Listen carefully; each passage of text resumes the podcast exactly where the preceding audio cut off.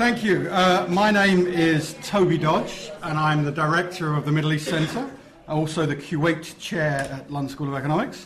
Um, and it gives me uh, great pleasure, uh, more than usual pleasure, to introduce uh, Roham to you today, uh, partly because he's a friend and a, a very cherished colleague, but more importantly, because he's going to talk about his book, Nixon, Kissinger, and the Shah which was selected by the Financial Times as one of the 2014 books of the summer. And before we go into the detail about why this is such an amazing academic, why we're so lucky to have at LSE, I must say that afterwards, not only will there be free glasses of wine, but the book itself, that, that Roham will have dazzled you about the contents of over the next 45 minutes, will be sold at a £10 discount. So don't all rush now, there's plenty for everyone as we go out. But more importantly, this book is adapted from Roham's thesis at the University of Oxford, which was also awarded both the Foundation for Iranian Studies Dissertation Prize and the Oxford University Parvez Memorial Prize. Well, we, we, know where we're going with this. He's currently, a very ambitious man, is working on a second book, Iran's Cold War, uh, an international history of Iran's role in the global struggle between the capitalist West and the communist East from the 40s to the 80s. And even more impressively, before Roham joined the LSE, he worked on the strategic planning staff in the office of the UN Secretary General Kofi Annan and was a visiting fellow at the University of Tehran. So I think we have, we're in treat, uh, I think, a, a tour de force of Iranian history, of Iranian American history, then a glass of wine, and then you can buy the book at a £10 discount. So without further ado, let me introduce you to Roham.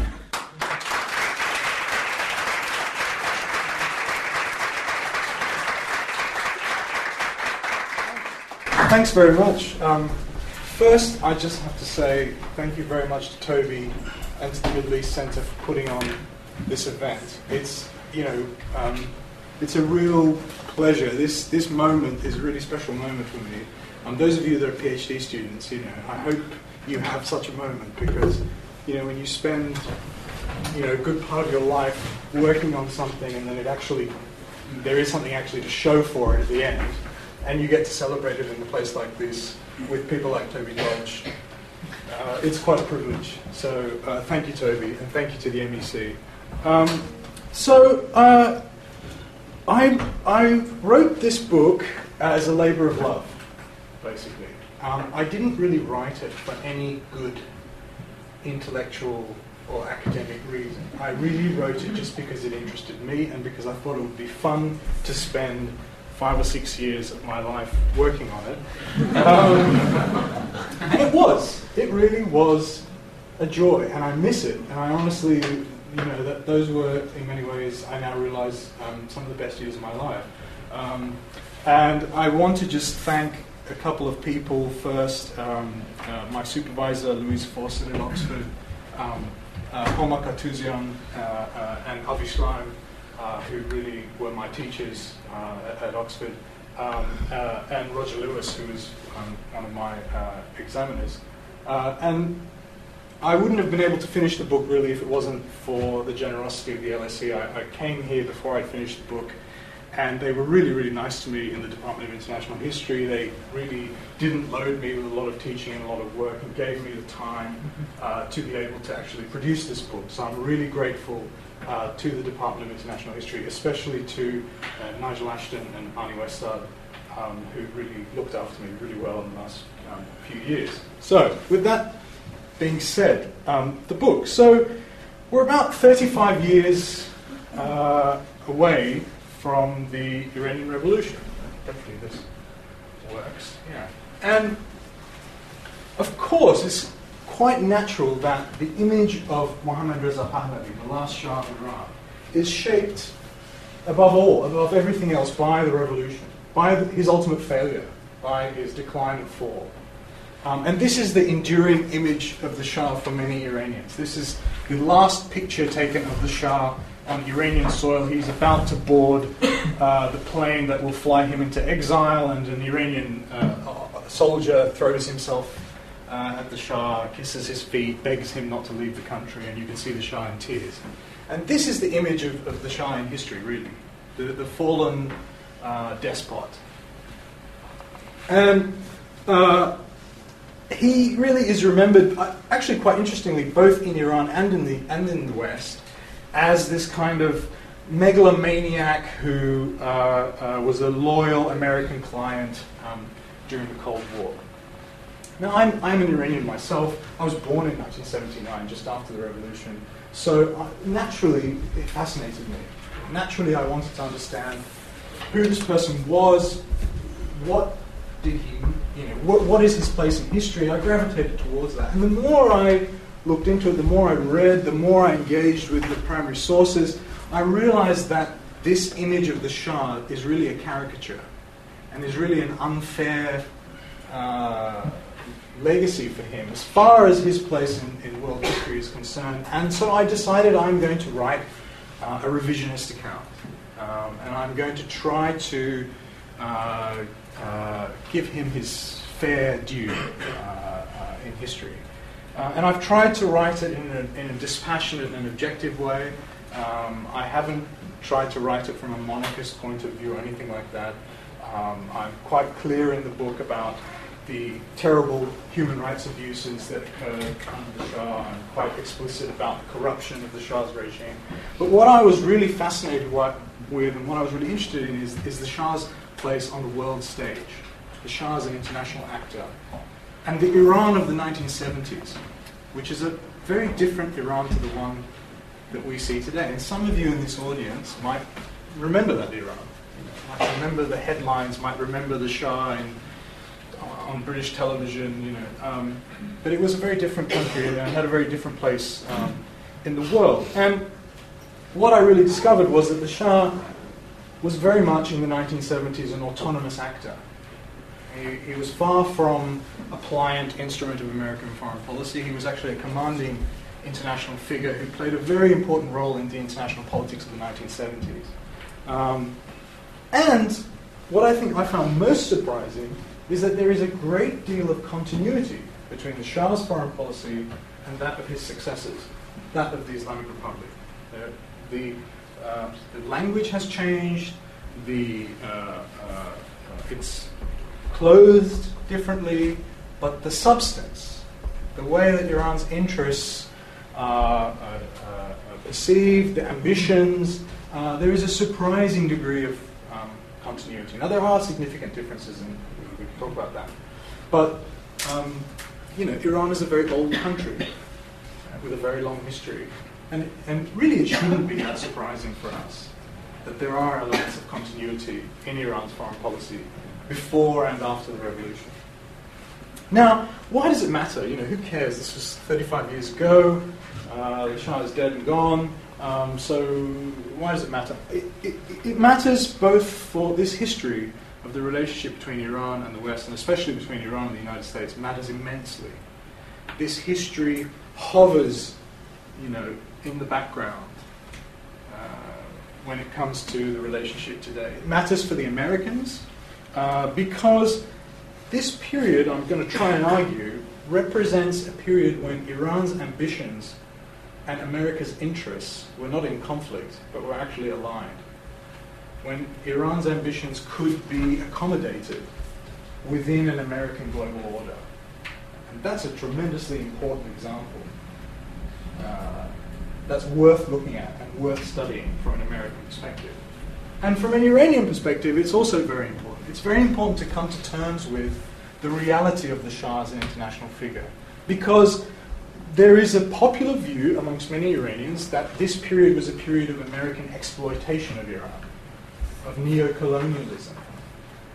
But I'm trying to challenge that and to argue that, in fact, having a partnership between the United States and Iran doesn't necessarily imply colonialism or exploitation or any such, such, such thing.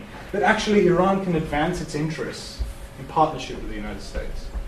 And the the Shah showed us that it can be done. Uh, and so that's why I think it's important from an Iranian point of view to study this history. Um, I'll tell you a little bit about the sources and the design of the book. So, I spent about two or three years mostly working in um, British and American archives, studying the sources. I made a, number of trips to Tehran. Uh, I had much less success getting access to, to the Iranian archives, but I do use quite a lot of Persian language material in the book diaries, memoirs, interviews, things like that. Um, uh, but uh, the bulk of the sources come from the United States, and be- because of the 30 year rule, most, the, the overwhelming majority of sources have now been declassified, including a lot of material from the CIA, from the White House, a lot of things that we didn't know. So much of the relationship between the Shah and uh, the US was covert, was secret. Uh, and so I, I'm delving into that. Now, this also is not a chronological history.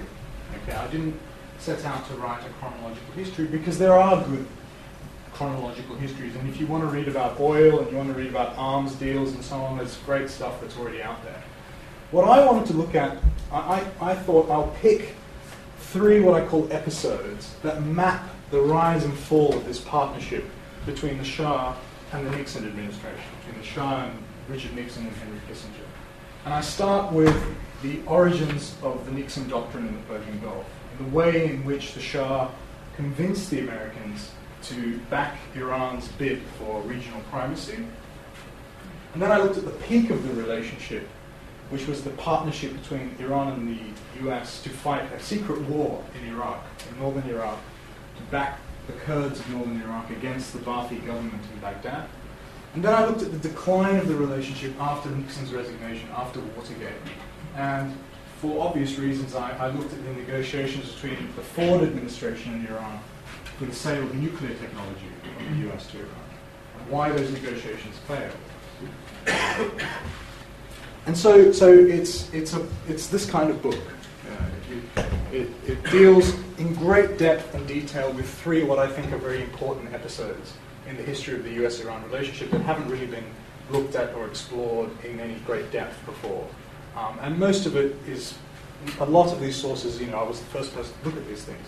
So I might have got it wrong somewhere, but hopefully some graduate student will come along and write a revisionist version of my book, I hope. Um, so when you talk about the US and Iran in the Cold War, um, most people will immediately conjure up images of the 1953 coup in Iran, of uh, Dr. Mohammad Mossadegh, the great hero of Iranian uh, of the Iranian national narrative, the icon of anti-colonialism who nationalized the Iranian oil industry, and the Eisenhower administration's decision to overthrow Mossadegh in cooperation with Britain in a, in a covert operation. And this picture is from December 1953, just months after the coup. Richard Nixon, who was vice president in the Eisenhower administration, goes to Tehran, and this is the first meeting between the two men. Um, and it's very well remembered, this trip in Iran, because there were demonstrations at Tehran University, and two students were shot by the police. And that day is still commemorated as Students' Day in, in Iran until today. Um, so Nixon's introduction to Iran wasn't a particularly auspicious one, uh, but you know, but this is where it began, and this is where the relationship between these two men began. This is the context, very much context of the Cold War, um, and it really that coup in 1953 set the tone for the relationship between the U.S. and Iran throughout the 1960s. And the nature of this relationship really was one between a patron and a client. Uh, the United States provided uh, significant amounts of military aid to the Shah's increasingly autocratic and corrupt regime uh, in order to preserve Iran uh, as a pro American state in what was called the Northern Tier. Uh, Allen Dulles came up, John Foster Dulles came up with this idea of the Northern Tier. Ir- Turkey, Iran, Iraq, Afghanistan, Pakistan, that separated the Soviet Union from the oil rich Persian Gulf. That was Iran's role in the world. Iran was essentially a battleground. It wasn't really an actor. It was more a liability for the Americans. They had to invest resources in Iran to prevent it from falling to the communists. This was the logic of the Cold War era. And that was essential. And, it didn't really matter whether the Democrats were in power or Republicans. This was the dynamic of the relationship. Um, the US government had really no qualms about interfering in the internal affairs of Iran. Kennedy uh, uh, uh, pushed the Shah very vigorously to carry out domestic reforms. He even foisted a prime minister on the Shah, Ali Amini. Um, Lyndon Johnson uh, imposed uh, the notorious Status of Forces Agreement on Iran, in 1964. This was an agreement that gave American military personnel in Iran uh, immunity from prosecution under Iranian law, uh, uh, which caused a huge national scandal and actually propelled uh, Ayatollah Khomeini into the national spotlight. His opposition to it. So this was the nature of the of the U.S.-Iran relationship, and it was never a comfortable relationship. The Shah always chafed in the context of this patron-client relationship. He constantly pushed for more arms, for more money, for more independence from the Americans, and the Americans constantly pushed him to rein in his military spending, do something about the corruption, do something about the lack of freedom in Iran. And neither of them really got anywhere. Yeah, neither of them really got the way. Right? And it was in the it was in the sort of midst of all of this. Now, of course, you know that um, Richard Nixon loses his bid for the presidency to John Kennedy in 1960 and goes into the political wilderness. But while he's in the political wilderness, um, he is not forgotten by the Shah. And he makes a number of trips to Tehran and he maintains his friendship with the Shah. And against the advice of his advisors, the Shah continues to receive Nixon even while the Democrats are in power. And Nixon never forgets this. And there's a fantastic meeting in April of 1967 when Nixon goes to Tehran. He's raising his profile ahead of the 1968 presidential election. Goes to Tehran. He has a wonderful two-hour lunch with the Shah at Niavaran Palace. And uh, if you go to the Nixon library, you can read Nixon's handwritten notes from this meeting. He used to keep these giant legal pads that he kept notes about everything. and it's just fantastic. You know, you read this and you can see it's really, a, you know, a meeting of minds. You know, uh, which is quite remarkable if you think about it. Here's a guy. Here's the son of the. Here's the Shah of Iran, the emperor, the pivot of the universe, the reflection of God on earth. And here is the son of an orange farmer from California. and, and, yet, their, their mentality, their worldview, their mental map uh, are very similar. And they meet, and the Shah essentially, the Shah says, according to Nixon, I'm really tired of these Harvard boys telling me how to run my country. And he's talking about the men who were surrounded Kennedy and who remained in the Johnson administration. He's tired of these liberals who just don't understand that in, to rule Iran you have to have an iron fist. You know, they don't understand my country's problems, and they're not fighting the Cold War effectively. Remember, the uh, Kennedy administration had made an attempt to reach out to Nasser and the Arab nationalists, infuriated the Shah. Um, and, uh, uh, and so, uh, and of course, this was music to Nixon's ears. You know, they hated the same people. Uh, and uh, uh, and so and Nixon goes back to the U.S. and he gives a he gives a speech uh, in California where he essentially says, look, you know, our kind of democracy isn't appropriate for every country in the world.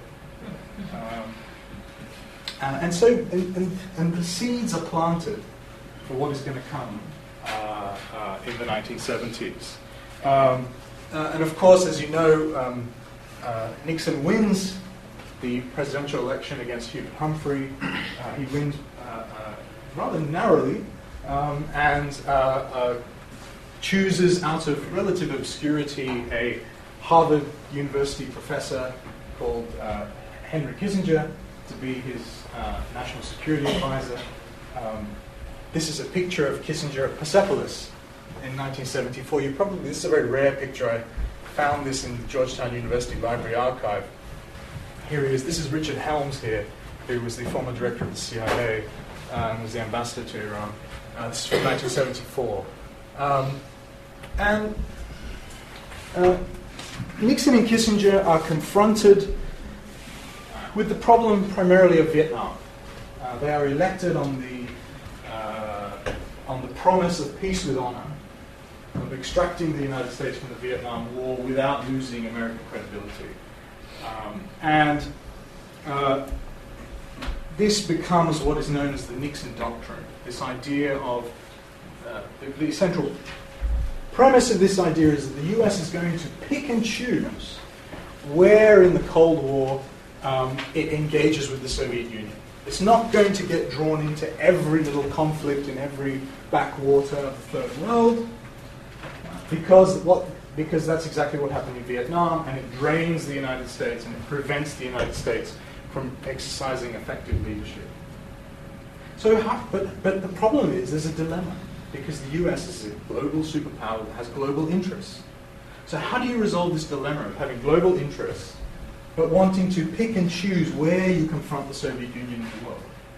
Well, the answer to that is the Nixon Doctrine. The Nixon Doctrine says, Nixon enunciates it on a trip to East Asia and the island of Guam in 1969. He says that we are going to provide essentially the weapons and the material for Asian countries to defend themselves. We're not going to get drawn, our troops are not going to get drawn into these conflicts. It sounds familiar, right? um, so, uh, now, this happens to coincide with the British withdrawal from the Persian Gulf. The Wilson government, Harold Wilson's government, uh, Labour government decides that rather than implementing very painful cuts in the NHS and social spending, what they're going to do is cut defence spending uh, and they see um, the British presence in the Gulf as rather anachronistic. Uh, they want to pivot to Europe, uh, and so uh, this is the perfect opportunity for the Shah, who has been lobbying and calling for uh, Iranian leadership in the Gulf region for years and has been turned down by one American president after another. But now Nixon and Kissinger begin to take seriously the idea that Iran can assume the mantle of regional primacy from the British and keep the Gulf out of the hands Soviet Union uh, and its Arab allies, especially the Ba'ath Party, which had come back to power in Iraq in June 1968. Um, you have to remember that at that time, in, in around about 1968 69, there were huge fears about what was going to happen when Britain left the Gulf there were these kind of fantastic scenarios about, you know, uh, uh, Arabia without sultans, as Fred Halliday, you know, God rest his soul, uh, used to say. Um, uh, there were fears that the Soviet Union was going to suddenly uh, enter into the Indian Ocean and the Persian Gulf. And here was a country with tremendous resources, tremendous oil wealth, and a very strong pro American leader who was willing to fill the vacuum. Uh, and not only was he willing to do that, but he was willing to spend huge amounts of money buying weapons you know, from the United States. So it seemed like a perfect solution. Um, an interesting point is that the Americans were very skeptical. You know, the question arises, of course, as to why they backed Iran and not, say, Saudi Arabia. And there is a kind of popular misconception that Nixon's policy in the Gulf was a twin pillars policy. You've probably heard this term, twin pillars. But it wasn't the twin pillars policy. There was no twin pillars. This is a term that journalists came up with in the 1980s. It was actually a one pillar policy. And they paid lip service to the Saudis so as not to offend them, essentially. But the reality was that they had a very pessimistic view about the House of Saud. There was every expectation in Washington that the Saudis would fall. And they thought that the Shah would survive. So they, um, there, there, were good reasons for that in the 1970s. The Shah was seen as a reformer, the Saudis were seen as conservative and traditional and unwilling, unwilling to reform. Um, and there were significant questions about King Faisal's health. And he was constantly in Geneva receiving medical treatment, and there was a lot of questions about succession and so on. Um, to the extent that in 1973, Kissinger and the Shah actually began cooking up secret plans for Iran to seize Saudi Arabia's oil fields uh, and restore the House of Saud to power if the Arab nationalists were ever to, you know, the Libya style coup was ever to happen in Saudi Arabia. Of course, this was extremely secret. Uh, very, these documents were only released in the last few years. Um, uh, but nevertheless, the plans were there. Uh, and, the, and the Shah was perfectly happy to do that. And in fact, in 1969, uh, Iran had given military assistance to Saudi Arabia when the Saudis had been threatened by Yemen. Uh, the Iranian foreign, I interviewed the Iranian foreign minister at the time, and he told me he stood on the tarmac at Mehrabad airport and watched the C-130, Iranian Air Force C-130s take off. Uh, for Saudi Arabia, filled with all kinds of weapons and tanks and so on and so forth. this was, of course, all secret because it would have been hugely embarrassing for King Faisal. Um,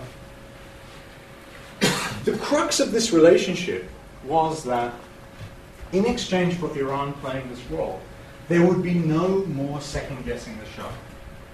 There would be no more discussion about human rights. There would be no more discussion about arms sales limitations. How the Shah ran his country was his business. And if he wanted to buy more American weapons, great. It's great for the American balance of payments. This was the, this was the mentality. Um,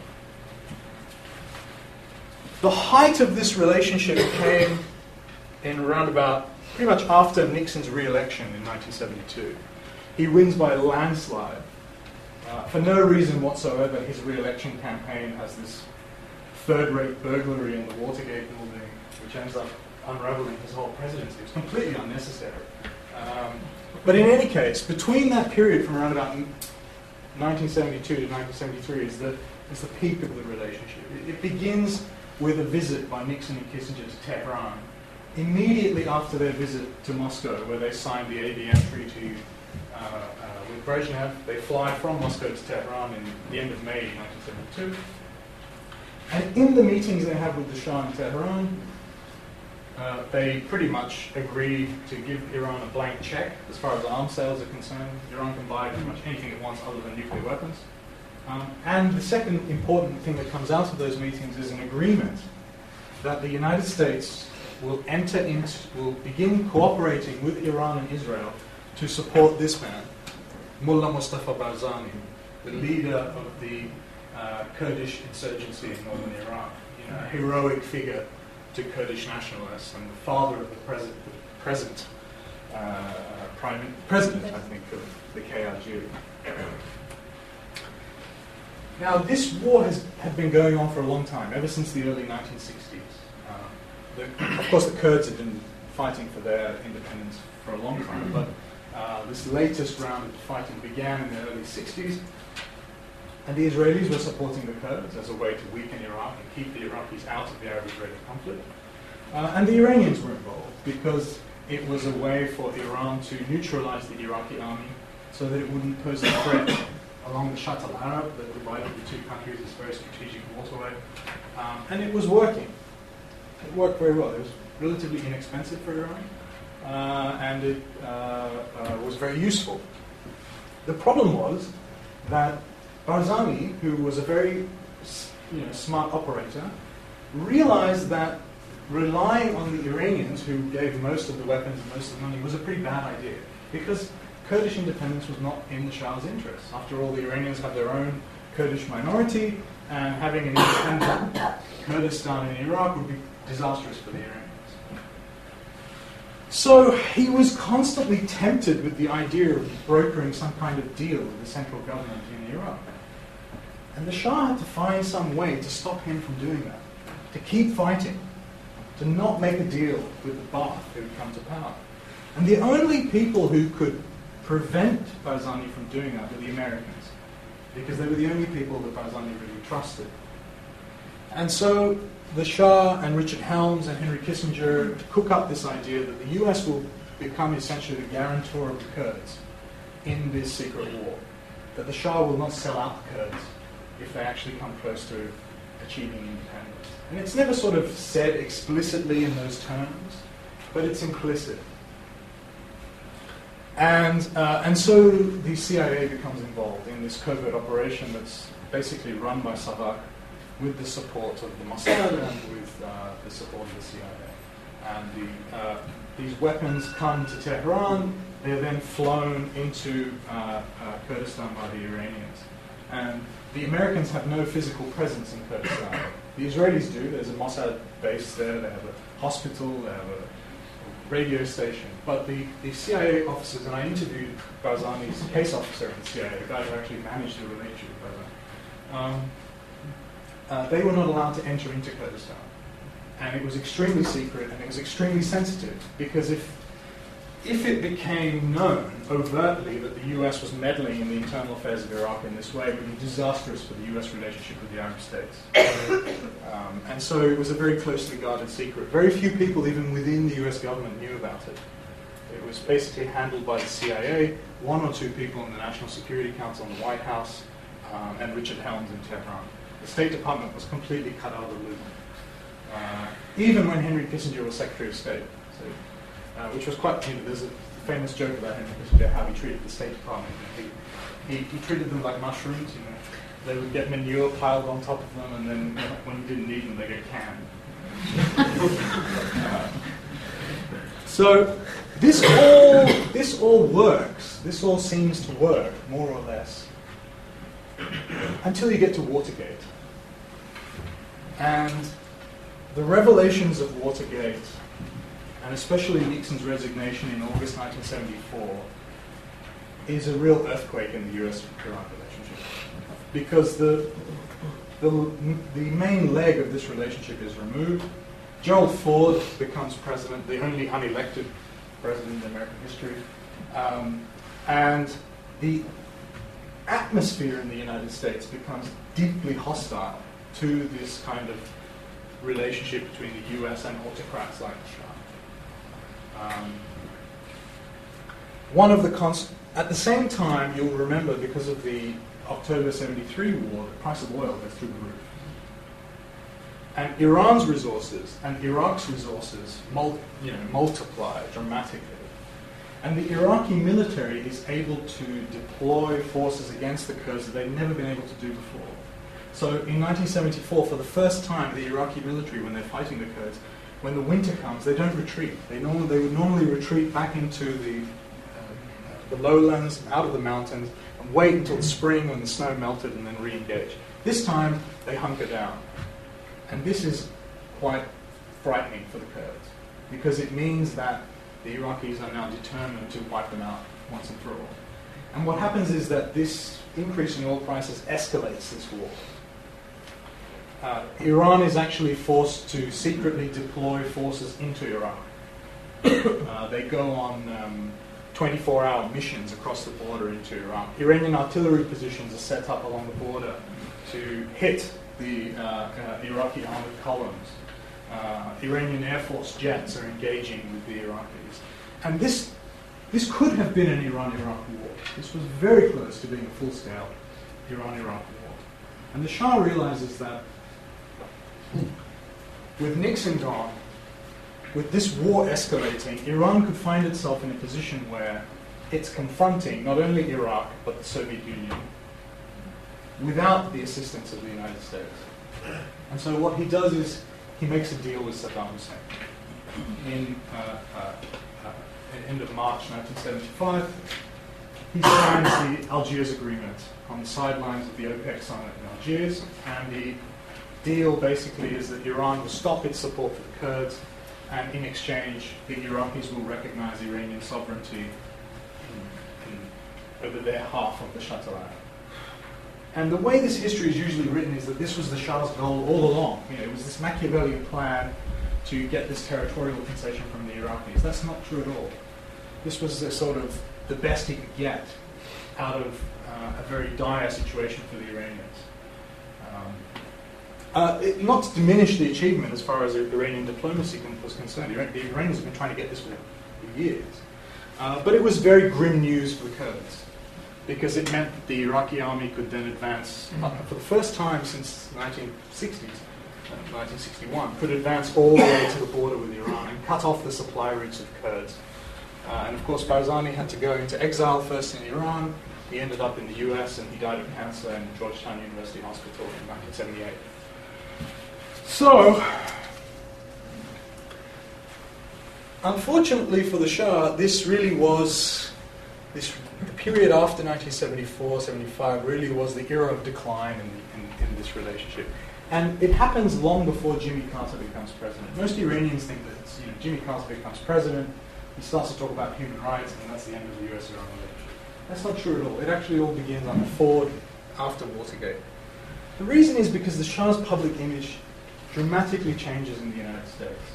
Oil prices are going through the roof. People are paying more money for petrol at the pump. There's shortages, and the media blames the Shah of Iran. And he is seen as this megalomaniac who's driving the price of oil through the roof, making life miserable for Europe, for the United States, in order to buy more and more sort of extravagant American um, uh, weapons. Uh, on top of that, the issue of human rights becomes front and center in American politics. Uh, in 1977, you have the first congressional hearings in the US about human rights in Iran. Before, uh, well, just after Carter um, uh, comes into office. Uh, and what happens is that uh, a lot of the secret deals that Nixon and Kissinger had done are leaked. They become public. Congressional committees, the Pike Committee, the Church Committee, they're investigating all these nefarious things that the CIA was up to, and all of this stuff becomes public, including the Kurdish operation. Uh, and it's really uh, uh, a very um, tough time for the Shah. And in the book, I talk about how, in the midst of all of that, the Shah is trying to negotiate this agreement with the US to buy nuclear reactors from the United States. To get, Uh, and the deal, it's fascinating because you see that many of the same concerns, many of the same issues, many of the same American objections that you see today about Iran's nuclear program were expressed and voiced before the revolution in response to the Shah's nuclear program. There was a deep seated fear of the idea of Iran, regardless of who's ruling Iran, having access to this kind of technology because of the kind of ambitions that Iran and the, and the impact it would have on the balance of power in the Middle East and the Gulf region. Um, and the bottom line, I, and I, I, can talk about the details of the negotiations, but the bottom line is that the US tries to impose certain safeguards on Iran that go far beyond Iran's commitments under the Non-Proliferation Treaty and the NPT. And the Shah says no. Uh, he, refuse, he, he, refuses to allow Iran to be treated as a second-rate country, as, as a, uh, any differently to the way the US treats other NPT signatories. Of course, what he could do in the 70s, which Iran can't do now, is that he went to France and Germany. And he bought everything he needed from the French and Germans, who were perfectly happy to sell Iran all kinds of reactors and reprocessing technology and which the Americans um, Of course, this all ends, you know, uh, in tears. Uh, the 1979 revolution, the Shah leaves the country in January.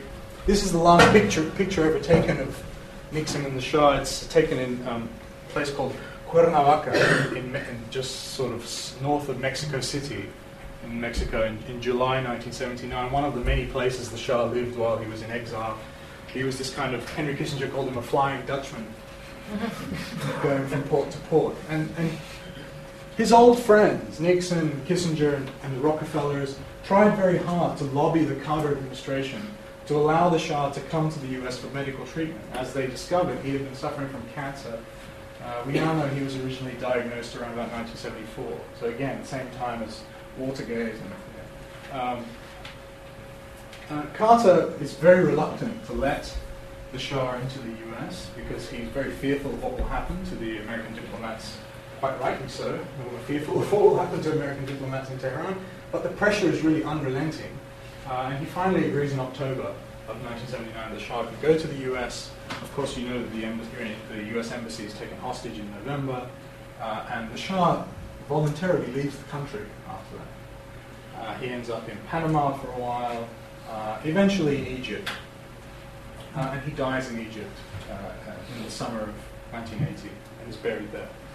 Um, but it's quite fascinating, you know, these two men, Nixon living really in disgrace uh, after his resignation. Uh, after, this is long before he was rehabilitated in the and during the Reagan years. Um, and the Shah, you know, this this relationship endured. There was really something to it. Uh, it, it, it this U.S.-Iran partnership uh, was a meeting of minds between two foreign policy realists two practitioners of realpolitik. You know, Henry Kissinger called the Shah, and many of the documents he refers to him as a cold-blooded ruler, which you know is the highest compliment that Kissinger. um, and, and, and that's what this relationship really represented. It represented uh, uh, two very different countries with different interests, um, but with one uh, worldview. And, and, uh, and the argument, you know, I am trying to make with this book is that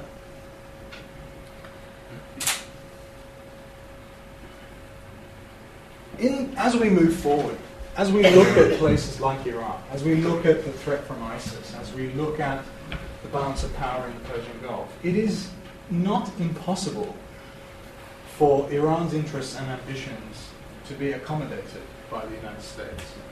It does involve change on the part of the Iranians. There is, mm, I think it's fair to say, there is a realist trend. There's a realist school of thought in Tehran which is very much represented by President Rouhani and his foreign minister Javad Zarif. By the way, Zarif and Kissinger have met many times when he was the ambassador to the UN. Uh, he was heavily criticized for those meetings in Parliament. But it's not impossible.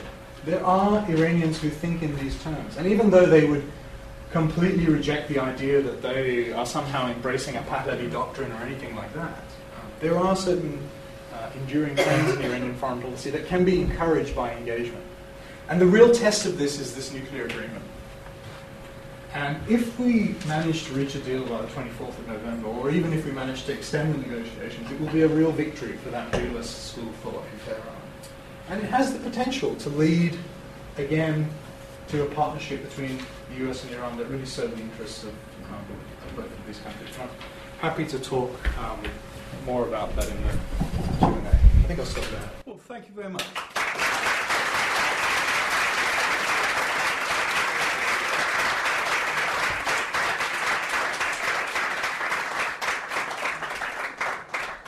I thought that was superb, a tour de force with very few notes and pacing up and down without, uh, without, without uh, a script. I thought it was excellent. And I thought it's a, it's a rather beautiful balance between the domestic drivers of policy and the structural, the international drivers, which I may ask a question about later.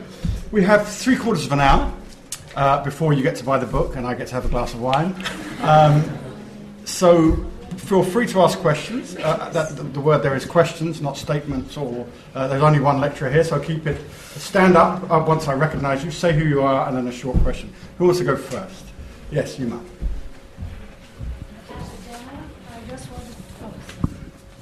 My name is Natasha Jenner. I just wanted to ask because you said that is uh, the politics now is similar relationship with U.S. is similar to the Shah's time, which led to his downfall. So, do you think this development is the beginning of an end? Right, the beginning of the end. Right, we'll we'll uh, we'll, we'll group a few. You say you seem very keen. Hello, yes, my name is Mohammed Al Saderi. Um, you touched a bit upon it with regards to the role Saudi Arabia plays in the context of uh, US Iranian relations. I was wondering if you could elaborate a bit on the role Saudi Arabia played in shaping these relations. Because I remember in a book by Andrew Scott Cooper, he talked about how the Saudis basically used uh, oil kings. They used a lot of the the energy lobby basically to add pressures on the relationship. And Faisal, I think, even after the Arab embargo, was very cognizant of the closeness of the U.S. Iranian relationship, and he tried to basically, you know, break them apart, as it were. Right, and the final question in this round. Yes, you, sir, with the beard. Yeah, him. Oh, they've all got beards. No, no. Oh, yeah, you, you go for. Oh, well, we'll have two. You and then the, the man with the beard next to you as well. Hello, uh, my name is Ali Reza Ahmadian. Uh, you actually uh, refer to the Shah as a despot in 1979, and then you use the word autocrat. Um, I was wondering if you differentiate between um, an autocrat, dictator, and despot, and how you, um, in the time frame of uh, the Shah's leadership, when was he what? Excellent. If you could hand the mic to Dr. Emery, that'd be great. Thank you, uh, Chris Emery. Yeah. Um, if you buy the premise that by the time Carter comes in, essentially US Iranian relations are entrenched, there's very little he can do, they're kind of too personalised, too institutionalised, too lucrative, if you accept that premise, do you think anything could have been done, particularly during maybe the Ford administrations, that would have actually led the US to be in a better position when the revolution occurred? You know, perhaps whether Schlesinger could have made some movement. I know he was trying. So. Excellent. So you've got, I think, four excellent questions. Uh, one, 79, 2014. Is this, I take it, is, this, is there a comparison? Is this the end of the, uh, uh, the Islamic regime? Uh, the Saudi oil lobby, I guess, and how they shaped US uh, policy towards the region. Now, the Shah, despot, autocrat, or Democrat, to comment, but more importantly, comment on the time did he shift from one to the other. And fine, finally, the kind of uh, determinism of Dr. Emery's question could Carter have escaped? The, the, the, the, I guess the dynamic of uh, Iranian US relations? Was there room for agency in the structure, structured relationship? Yeah, these are really good questions. Um, is it the beginning of the end? I don't think so. I don't think so. Because I think that the Iranian Revolution was driven primarily by domestic Iranian factors. I, that's my own view. Uh, I would even go further and say that the Iranian Revolution was really a crisis that was really badly handled and that I think the Shah could have survived in 1978 if he in 77, 78, if he had handled the crisis better. So I don't think there's any inevitability. I don't see an inevitability about it. Um, the Islamic Republic uh, is a much more complex and difficult uh, entity to study and understand than the Shah's regime. It's very easy to study the Shah's regime. You just study the Shah and four or five other people that were around him. The Islamic Republic is infinitely more complex it's institutionalized and power is dispersed. And it works on a kind of very opaque consensus based decision making which adds to its strength. It's less brittle in that sense. Um, but there are certainly people within the regime who think that who are very concerned that uh, a realist foreign policy will lead exactly to what you're saying to the fall you know. Uh, I think inevitably some sort of understanding or accommodation with the United States will mean some sort of change for Iran. I think positive change. Um, uh, but I don't think it necessarily means the end of the um, uh, Islamic Republic. Um, Saudi Arabia and the Ford years. Yeah, I mean, uh, my friend Andrew Scott Cooper has written a fantastic book about this. Uh, yeah, on the on the Ford years. Essentially, what happened is that uh, couple of people within the Ford administration, especially Bill Simon, who was the US Treasury Secretary, uh, hatched a deal with Sheikh Zaki Yamani and the Saudis to bring down the price of oil. You have to remember the 1970s, late 1970s, were not a great time economically for Europe or for the United States, you know. Uh, and uh, and so they hatched a deal in order to undercut um, the oil price, and this really hurt Iran very badly. It caused an economic crisis in Iran, massive budget deficits, uh, era of austerity under the Amouzegar government and so on and so forth. Um, now, that leads to, I think, Chris's question of, you know, well, could Ford have done something different? Um, I don't think, I don't so much think Ford is the agent here. I think there's very little that Jerry Ford could have done because he, he could, you know, he was, he became president in circumstances where he had very, he had no mandate. He couldn't claim to, you know, he basically had the Constitution. That was about it. You know. Um, and the what and power was shifting from the White House to Congress. Congress was clawing back power from what was perceived as the imperial presidency of Richard Nixon. And so I think there was very little that, that Ford could have done. Um, where the real the real agents of the history are, and I'm actually looking into this now, are con- uh, people like uh, Donald Fraser, the head of the House Committee on International Relations, or groups like Amnesty International, or the International Commission for Jurists, or uh, a lot of these, or the media in the US, you know, these social forces which are really begin- having an impact on the US-Iran relationship they never had before.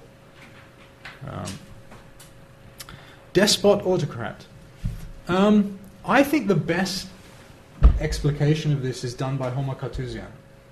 Uh, argues that uh, the Shah's regime was what he calls reg- arbitrary rule.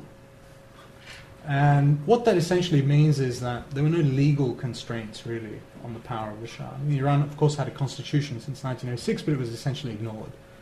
Um, So there were very few legal constraints on the Shah. Now this is very, it's a paradox because you see the way the Shah behaves in the domestic context in the 1970s, it's appalling. You know, it's one mistake after another. The overheating of the Iranian economy, the introduction of a one-party state, the Rastakhiz party in 1975. And you see that when there are no constraints on what he can do, he is terrible. He makes one dis- mistake after another. But in the international arena, there are constraints. There are significant constraints, most importantly, the Cold War, bipolarity. And the Shah perfectly understands those constraints and maneuvers very carefully between all of these red lines that are set and pushes the limits of Iran's power in all kinds of contexts. So, for example, he relinquishes Iran's claim to Bahrain in 1971. At the same time, he seizes the islands of Abu Musa and the Tunbs in a secret sort of wink, nod, understanding with the British. Um, he supplies military aid to Pakistan in 1971 during the Indo-Pakistan War at the request of the Americans. Right. But he refuses to actually participate in the war, despite the pleas of the Pakistanis. Right. So he's, I found this rather fascinating that he could understand so well the international arena and so poorly the, the domestic arena. So I, I, call him the best foreign minister Iran never had. right, who's next? Yes, you sir, right at the back in the blue T-shirt. And you sir down at the front afterwards. Hello, I'm Abdullah. Thank you for your time and coming here and the Middle East Center for organizing. You touched upon a point uh, just now uh, which uh, leads up to my question. Um, the Shah, as you mentioned, was great at realpolitik. Uh, many scholars in America thought of him as an expert in brinksmanship. Brings me to 1968 when Harold Wilson decided to retreat from the east of Suez, uh, in which um, the British were also protecting the lower Gulf states, crucial states of what is now Bahrain, Qatar, and the United Arab Emirates. Uh, in 1971, uh, throughout this period, the Shah claimed, reclaimed uh, his right to Bahrain, which he let go in 1971, but instead focused on the three UAE islands, which you say were seized, some, some claim to be occupied. Now, what do you think was the Shah's rationale behind his claims to Abu Musa, Greater Tunb, Lesser Tunb? And why was it that he never visited these islands until Ahmadinejad did for the first time as an American, uh, sorry, Iranian president a few years ago? That's it, I'm afraid. Uh, that was long enough. Can we have the question down here, I'm afraid, so I don't make you walk down.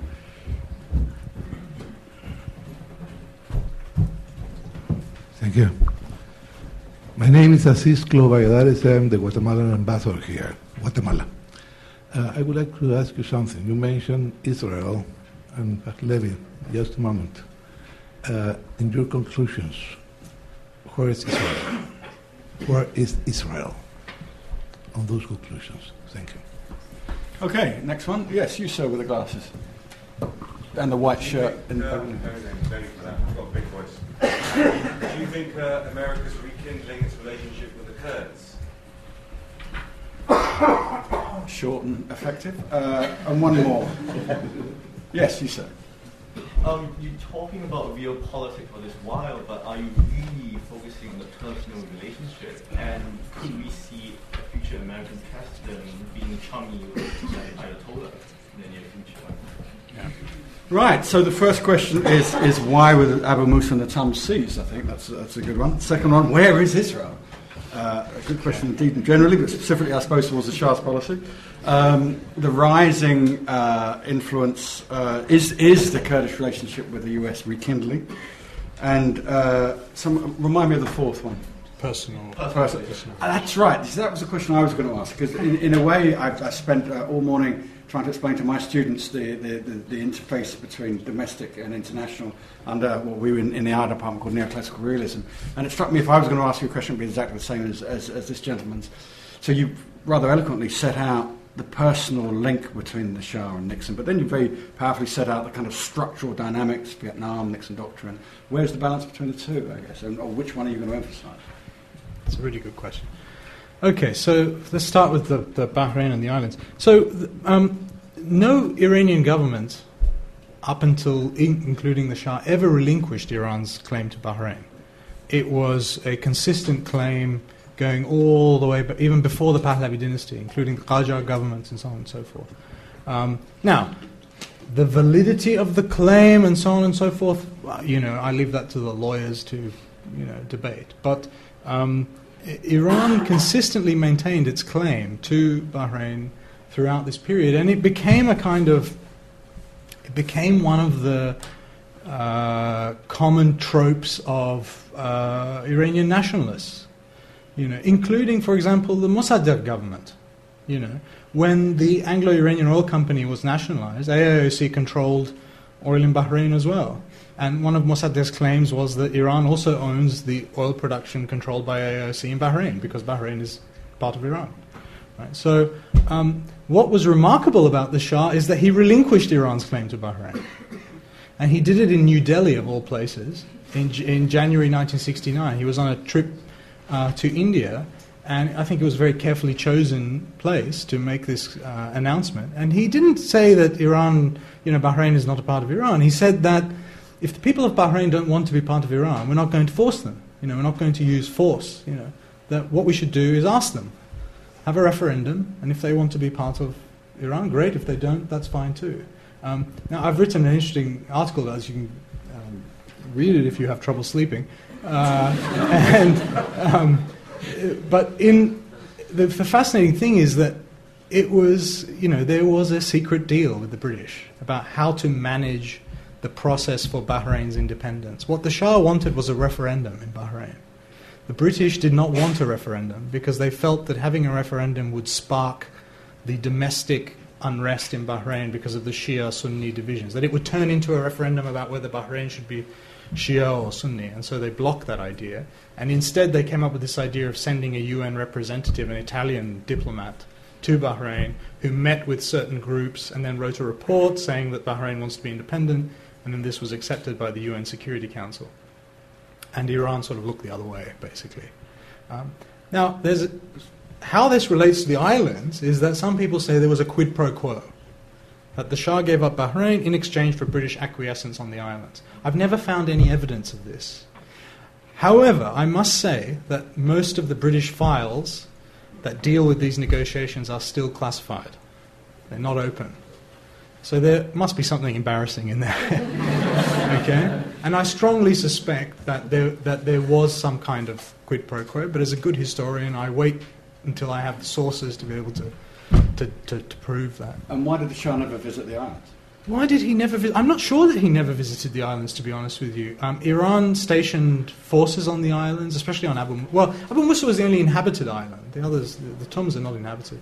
Um, and uh, uh, the reason he was so keen on, on seizing these islands was because um, they are positioned in, very close to the Strait of Hormuz, and there was a fear that once the British leave, if these islands fall into the hands of, say, the Iraqis, the Arab nation, or any, any Arab radical force, that they could then use those islands to attack shipping through the Strait of Hormuz. And, for, and this is the lifeline of the Iranians, but also others in the Gulf. And so the Shah was absolutely, you know, adamant that they had to be in safe hands. You know. I don't think it was driven so much by some sort of nationalist desire to reclaim lost territory. I mean, it was framed in that way, but I think the real rationale for it was very much strategic. Um, and I think even a lot of the rulers in the southern um, Gulf, uh, you know, would make public speeches denouncing this, that, and the other, but in practice didn't really do much about it, you know, um, because it also served their interest to some extent. Um, right, Israel in the conclusion. Probably the most significant difference between the Shah's foreign policy and the foreign policy of the Islamic Republic is, of course, the question of Israel. Um, however, having said that, it's not as different as you think, because from the time of the 1967 war, the Six Day War onwards, the Shah became increasingly worried about Israel. Even though Iran had a de facto relationship with Israel, not a de jure relationship, there was no Israeli embassy as such in Iran.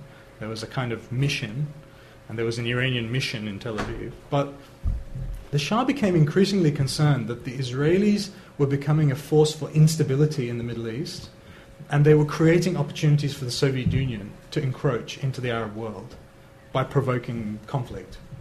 And he increasingly sided with the sort of conservative Arab camp. He had a particularly close relationship with Anwar Sadat of Egypt. And Iran actually rather covertly supported Egypt during the 1973 war. Although they sold oil uh, to uh, the Israelis, they also supplied free oil to the Egyptians during the um, 73 war. And, as, and this deal, the, the Algiers Agreement in 1975, infuriated the Israelis because they felt that the Shah had pulled the plug on an Israeli operation without even consulting them. Um, the, the chief Mossad officer who was based in Kurdistan uh, said in his memoirs that you know he had to oh, he had to suddenly flee the advancing Iraqis. He had to flee into Iran. He said, "I was cursing the Shah all the way to Tehran," you know, um, and they haven't forgotten that. Uh, but that special relationship between the Israelis and the Kurds is very still there, and I'm quite sure that there's some kind of relationship today, and there's probably all kinds of nefarious stuff going on that we don't know about. Um, uh, what was this US question? and the Kurds increasing relations again. Yeah. The Kurds are in a. By the way, the Kurds remember this history very clearly. This was after the fall of Mahabad in 1946. Algiers Agreement in 75 was is probably the worst moment in their history. Um, uh, Barzani was completely demoralized. He, when the agreement was signed, he had to sit on the border between Iran and Iraq for days, deciding what to do. And some of his Peshmerga forces wanted to keep fighting, and he reluctantly came to the conclusion that there was no point in doing that. Um, the reality is, and Toby is better qualified to talk about this than I am, but but, but the um, the reality is that the Kurds, I think, and the Peshmerga are really not what they used to be. You know, the Peshmerga in the 1970s. I mean, again, there's a. I saw a quote once from a, from an Israeli IDF officer who said, you know, you put a Kurd in the mountain, you give him a rifle, some pita bread, and an onion, and he can stop an Iraqi column. Uh, uh, that's just not the that's just not the case anymore. Those those Peshmerga commanders from that era are all retired. They're all doing business, and this new generation have grown up in you know have not gone through the you know the uh, fires of war that you know produces steely metal. These guys are a different breed, and I and I think remember that in the 70s when the Kurds were fighting, they were, they were defending their positions in their mountain strongholds against Iraqi forces that were advancing from below.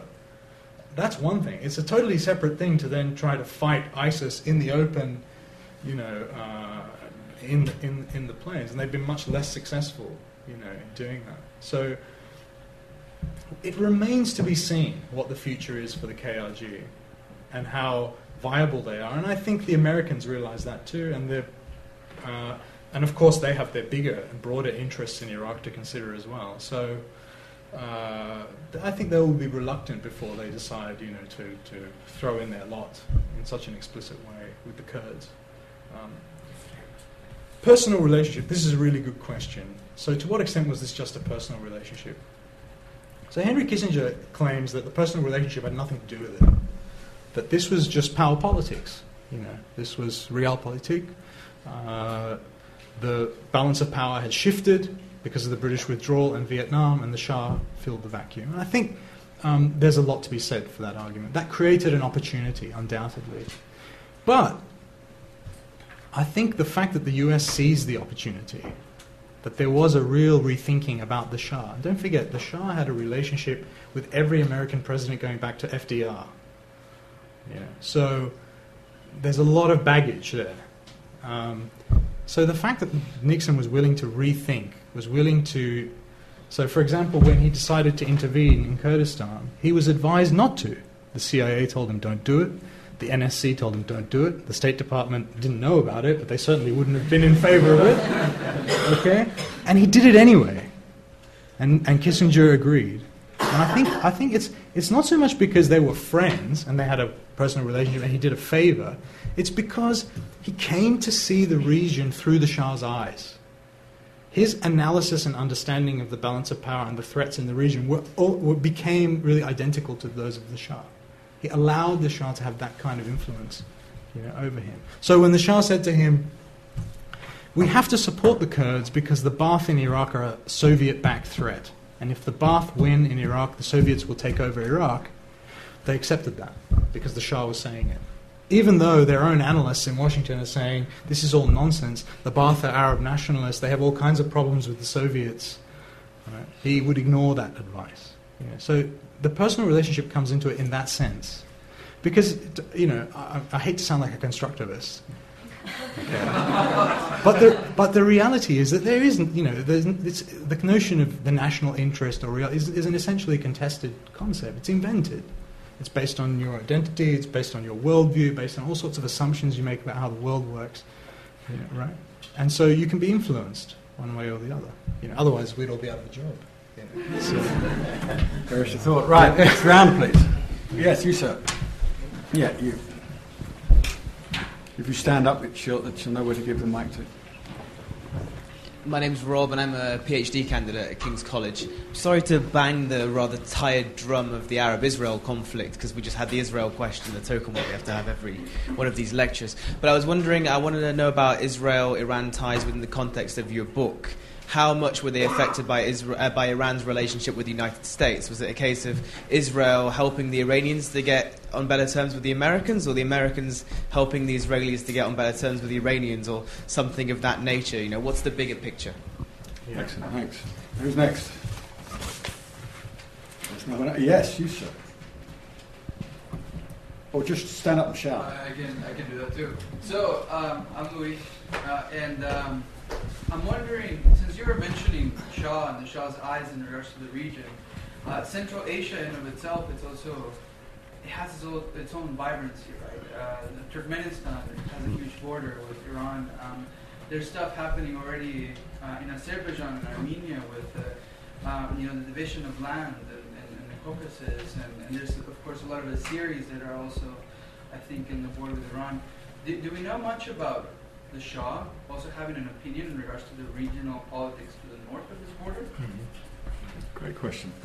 One final one. I think they can smell the wine, but more importantly, they want to rush out and buy your book. So uh, we'll leave. These were the last two questions. Hold, speak now or forever hold your peace. I've got a question. One more. Okay, here you, for you, sir. I'm, I'm F.A. I'm not interested The Shah of Iran did. Did you? Um, uh, he was putting power, if I'm right 1941, during the Second World War, when Shah Reza was involved with the Nazis and he was exiled to South Africa. That's he right. was put on the throne. No, that was. Um, could you just say anything about that situation, about um, whether that was a good or a bad thing, when the British and the Russians as allies fighting against the Nazis uh, deposed Shah Reza and put the Shah on the throne? Could you say anything about that? Wonderful. Three good questions. Good answers, I'm sure. Okay. Um, the the uh, Israel Iran um, relationship. The Shah had a relationship with the United States. That was the most important foreign relationship that he had. Uh, Iran had a relationship with the United States, not just the Shah. Um, the relationship with Israel was always connected to and sort of related to the US Iran relationship, but it was as much of a liability in many ways as it was an asset for the Shah. And the main context in which it matters was the, for the Shah was the Cold War. So in the late after the Suez War, after 1956, when um, uh, uh, Na- uh, Nasser is victorious, Ben Gurion, David Ben Gurion decides that uh, it's time for Israel to look for allies in the non Arab Middle East to balance out the Arab nationalists. It's what's called the Periphery, Periphery Pact. My good friend Noa Schonmann is going to publish a fantastic book about this very soon, which you must read. Um, so, yes, and, and uh, it's in that context that this relationship grows, the Periphery Pact. And the idea is that the Shah is willing to talk to and support any anti communist forces within within the Middle East, and whether they're Israelis or Arabs, whether it's the Israelis or whether it's the Saudis or whether it's the Moroccans or whether it's King Hussein of Jordan or Anwar Sadat or whoever. Right? The problem is for the Shah is that first of all, Israel is incredibly unpopular in Iran, so it cannot be an open relationship. You know, every single Israeli prime minister until 1979 visited Iran. But all they ever got to see was the VIP lounge in Mehrabad Airport, you know, or Niavaran Palace. They would be flown in, secretly driven to the palace. They'd have a secret meeting, and then they'd leave, and that would be it. Um, no Israeli envoy to Tehran ever met with the Shah. He would, yeah, right. Um, so it was a sort of there was this tension in the in the relationship. The most important element of the relationship was oil. A pipeline was built, the Eilat Ashkelon pipeline, that allowed Iran to export oil to the Mediterranean. Iranian oil would be shipped up the Red Sea, and then there was a pipeline that connected the Red Sea to the Mediterranean, and then it would go from that port. Uh, well, the Israelis would use some of it, would buy some of it, and then the rest of it would actually go to Romania. And Ceausescu in Romania, who was a great friend of the Shah, um, the Romanians had a very advanced uh, uh, uh, oil industry, and they would refine that oil and it would be sold to a whole bunch of countries in the Warsaw Pact. So Iran was supplying oil to Eastern and Central Europe via Israel. And the reason for that was that the Shah feared that if there is detente between the communists and the West, Iran will get sold out. That the US might say to the Soviet Union, okay, you can have Iran, in exchange we'll get, I don't know, somewhere in Central America. Right? So he said, what I have to do is to make sure that the Soviets uh, have just as much of an interest in Iran's independence as the Americans do. Uh, how can I do that? I can use oil. And I've just written something with um, a fantastic Romanian historian by the name of Eliza Gheorghe, who's at Cornell, and we've just written something together and it's going to be published soon. So I strongly encourage you to read that. Um, the Shah and the USSR, I think that's a natural progression to that question. Shah, the golden age of Iranian Russian relations was the 1960s and 1970s. The Russians look back on that era with great fondness. Um, the Shah, after 1962, normalized the Soviet Iranian relationship, and they got on like a house on fire. Uh, Iran, uh, Soviet Union was the single biggest market for Iranian manufactured products. So, in terms of non oil exports, overwhelmingly it went to the Soviet Union. Um, and the Shah got on very well with the Soviet leaders, especially with Brezhnev. Um, Brezhnev visited Iran many times. Uh, uh, and the basic reason for this was that after, you know, from Khrushchev was the last Soviet leader that really had any hope of dislodging Iran from the Western camp. You know, he really tried. I've written about this. I mean, he really pressured the Shah. He came up with all kinds of tactics to scare the Shah, and none of it really worked. And in the end, the Soviets gave up and said, well, we might as well have we might as well have a profitable relationship with Iran. We might as well have a good relationship with Iran. Um, but there were tensions because the U.S. had very important intelligence listening posts in the north of Iran um, that were used to monitor Soviet missile tests.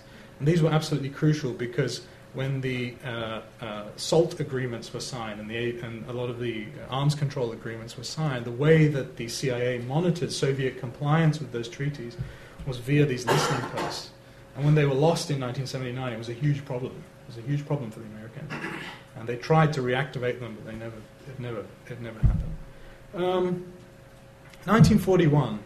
Yeah, so it's a bit of a it's a bit of a myth that Reza Shah was pro-Nazi.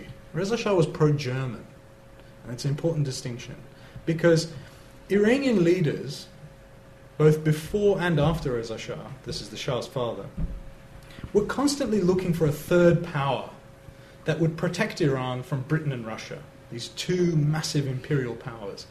The Russians were in the north ever since the 19th, you know, the 18th century more or less. They had been encroaching more and more and more into Iranian territory. The Iranians lost two devastating wars with the Russians in the 19th century. Um, every Iranian knows what the Treaty of Turkmenchai is. You've probably never heard of it. Um, but it's the treaty that set essentially the northern border of Iran um, where it is now. Iran lost its territories in the Caucasus. Um, uh, and in the south, of course, you had the British who controlled the oil industry uh, and the Persian Gulf. And so the Iranians always looked for a third power, a neutral third power that would be able to help them balance against these imperial colonial powers. And sometimes they looked to Germany, um, but from around about the sort of 19, late 1940s onwards, they increasingly looked to America. And the great hope was that the United States, you know, with all the rhetoric of Woodrow Wilson and uh, so on and so forth, would help Iran defend itself against these encroaching empires. Of course, that all changes in 1953 with the coup in Iran.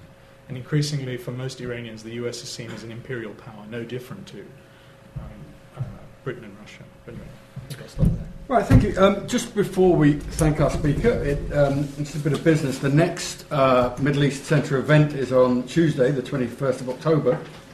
Another book launch of a superb book by Karen Young on the political economy of the United Arab Emirates. So I would encourage you to come along and hear another academic at the top of the game. But more importantly, I think this was superb. I think this is why I love this job. I can sit and listen to an academic at the top of his game, explain what's driven him for the last five years, and explain to you what is an excellent book. There was only one moment of worry for me that such a smart academic could have been born in 1979. that makes me feel very old, but that's a minor point. We should thank Roham for a superb evening.